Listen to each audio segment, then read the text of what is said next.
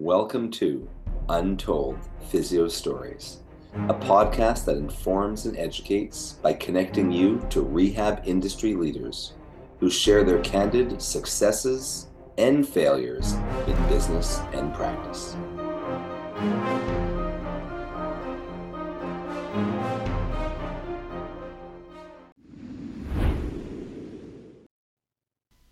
Welcome back to another episode of Untold Physio Stories. I'm one of your co hosts, Jason Shane, with my co host, Dr. E, Modern Manual Therapy and EdgeMobilitySystem.com. How's it going, Jason? It's going well. When's the last time we talked? Gosh, I feel like it was just recently. you know, Erson likes to uh, share behind the scenes info and we'll share this here is one of the the benefits and uh, beauties of these short podcasts is a you can listen to them in short commutes. That's one of the reasons why Erson came up with this idea originally is you don't have to pause your podcast or refine a position depending upon what player you use. But also he and I are able to record here's the secret a few episodes in a row I think other people might do that too, but they just aren't just transparent about it. No, no, we're quite transparent about it. Right. Health Fit Biz is, I, I believe, as well. Yeah, uh, and uh, yeah, because um, our good friend uh, Ryan DeBell of the Movement Fix and his co-host uh, Anthony, uh, I believe they film uh, record numerous ones at the same time. For sure. So you have well, another, story, story for us. I do. This is a more recent one, not uh, like our last episode, aired in order, where it was I went back in time 18 years. mm-hmm. But this is just uh, over the course of the summer. Um, as some of our podcast listeners and, and my blog readers might know, that uh, I work regularly in a gymnastics facility where all my girls train. So one of the girls, and she's she was a younger girl, maybe around 11 or 12. Um, the co- head coach came to me and just said, "Hey, you know, I think she might be overtraining, and she has, she's pointing to her right underneath her kneecap, and uh, it, it just hurts, and she can barely walk on it." So I took a look at her, and I thought maybe it's tendinopathy. She was already resting for maybe a, at least a week, but in addition to uh, three or four days a week of eight weeks of or eight hours of gymnastics, one week, and then the next week is three hours of four or three days of four hours she was also doing dance camp on the short days. Nice. So she was, well, yeah. I mean, her just her you know her parents work, uh, her mom works, and she just has to drop her off all day. So I, I understand that, but she'd already been resting, and you know I was able to do a couple things with her. Um, it met resisted extension was painful, resisted flexion was not. I tried some tibial internal rotations. Nothing in general, you know, if it was something that I could reset easily, could modulate it. Resisted isometrics kind of made it feel better, but you know, sometimes how young kids are, they really can't quantify their pain and they don't really know mm-hmm. if something's better or not. So that was difficult as well. Um, you know, and I taped it and I thought, hey, you know, one of my guidelines, especially for the athletes, is if you can kind of work through it, especially after maybe three weeks of rest. So three weeks had gone by. She was somewhat better. She was walking without looking like she had a peg leg because she just mm-hmm. was not flexing her knee. Yeah. Uh, I just said, hey, you know, let's just try to work through it. And the guideline is don't push it to beyond a four to five out of 10. And if you do, if you back off, it, sh- it should always just kind of go down. So she was able to kind of go back, but it, it didn't really get better. And probably about four to five weeks had passed and she she had somewhat returned and then she just slipped a little bit off a beam and it was completely flared up again but it never really got to better, any better than 50%. And after that, it just never improved at all. And I eventually got her on crutches. Oh, my. And, you know, yeah, I just said, hey, complete non weight bearing. Mm-hmm. So I said, if, if non weight bearing for two weeks isn't going to help her, then she needs to see. I told the head coaches she needs to see her pediatrician. So mm-hmm. head coach puts me in touch with mom. Her mom is very, uh, just like the girl actually, not not very terribly assertive, and she even told me herself, like, well, what if they just wanted to rest? What if they want PT? I was like, look, I already kind of seen her on and off, almost weekly, for about three or four weeks, and anything any other PT is going to do, I probably would have tried it already, whether it's rest or strengthening or manual yeah. therapy or taping or anything that I think is going to help, and especially when something's just irritated, rest should help. She she had been non weight bearing for a good couple weeks. So I said, you have to be assertive. You don't let the pediatrician just say, "Oh, why don't you try this? Why try anti-inflammatories? Yeah. Try resting?" She said, "Okay." Um, so two days later, she said, "Hey, you know, I'm I'm really happy you prepared me to deal with a pediatrician because she had an X-ray and she has Osgood-Schlatter's.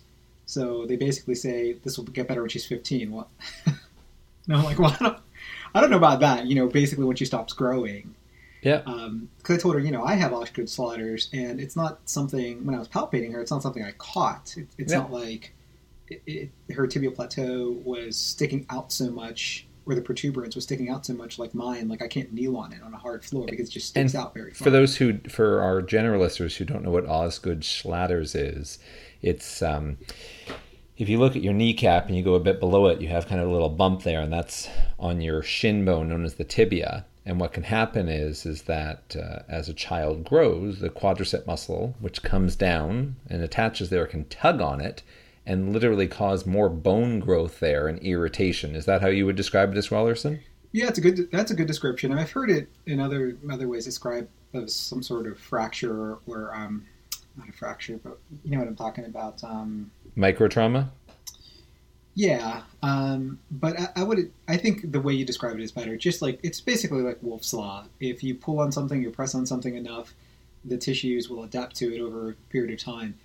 And you know what I told her mom is that I don't think that it's going to be when she stops growing because I had this and it was it was pretty painful for a good maybe a couple months and then it just stopped hurting, but yet the bump's still there. Has it calmed Has it calmed down on her? I haven't seen her in a while. Um, I took you know the last couple of weeks of summer off, and I think she just wasn't at camp anymore. Like she probably just stopped going to gymnastics. And I made sure because of the other girl, you know, I was like, hey, you know, does she like gymnastics? Her mom's like, yeah, you know, she always insists on going, even though she oh, just does crafts there, just hang and just does stretches, like she because she can't do anything else. I saw so some interest. She, oh, sorry. Go ahead.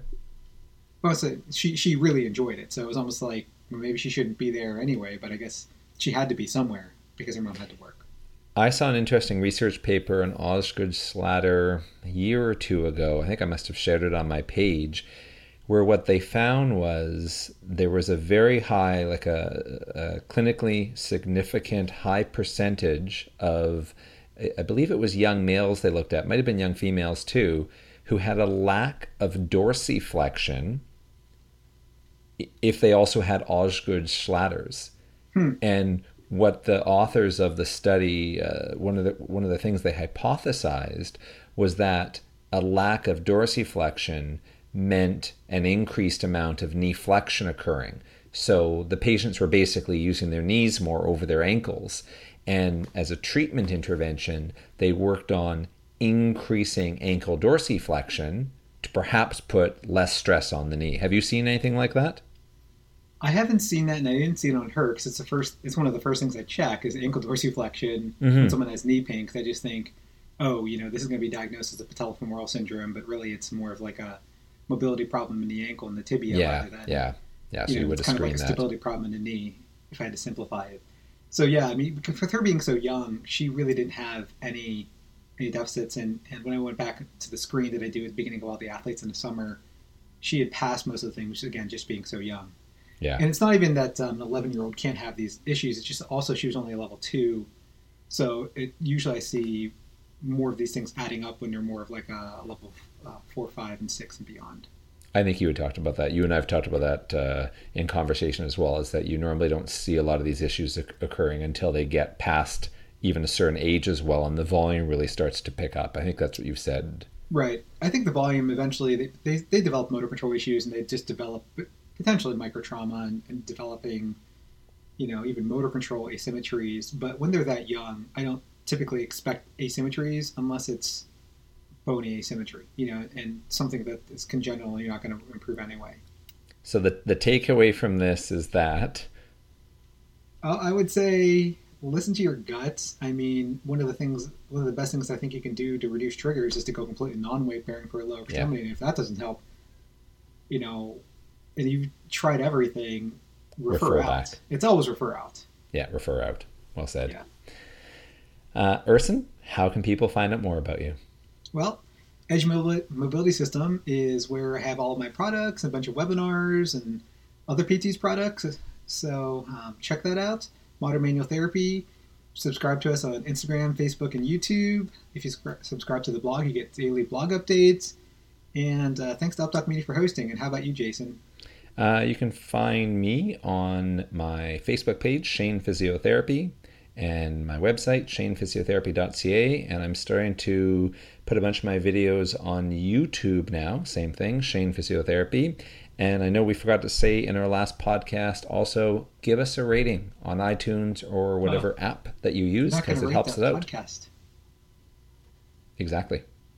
All right. Well, yep, we'd appreciate a five star rating. Of course. Have a great day. I didn't want to push. well, they get a one star rating. I wasn't going to say stars. that either. Five Only stars five would be stars. preferable. All right, thanks. Thank you.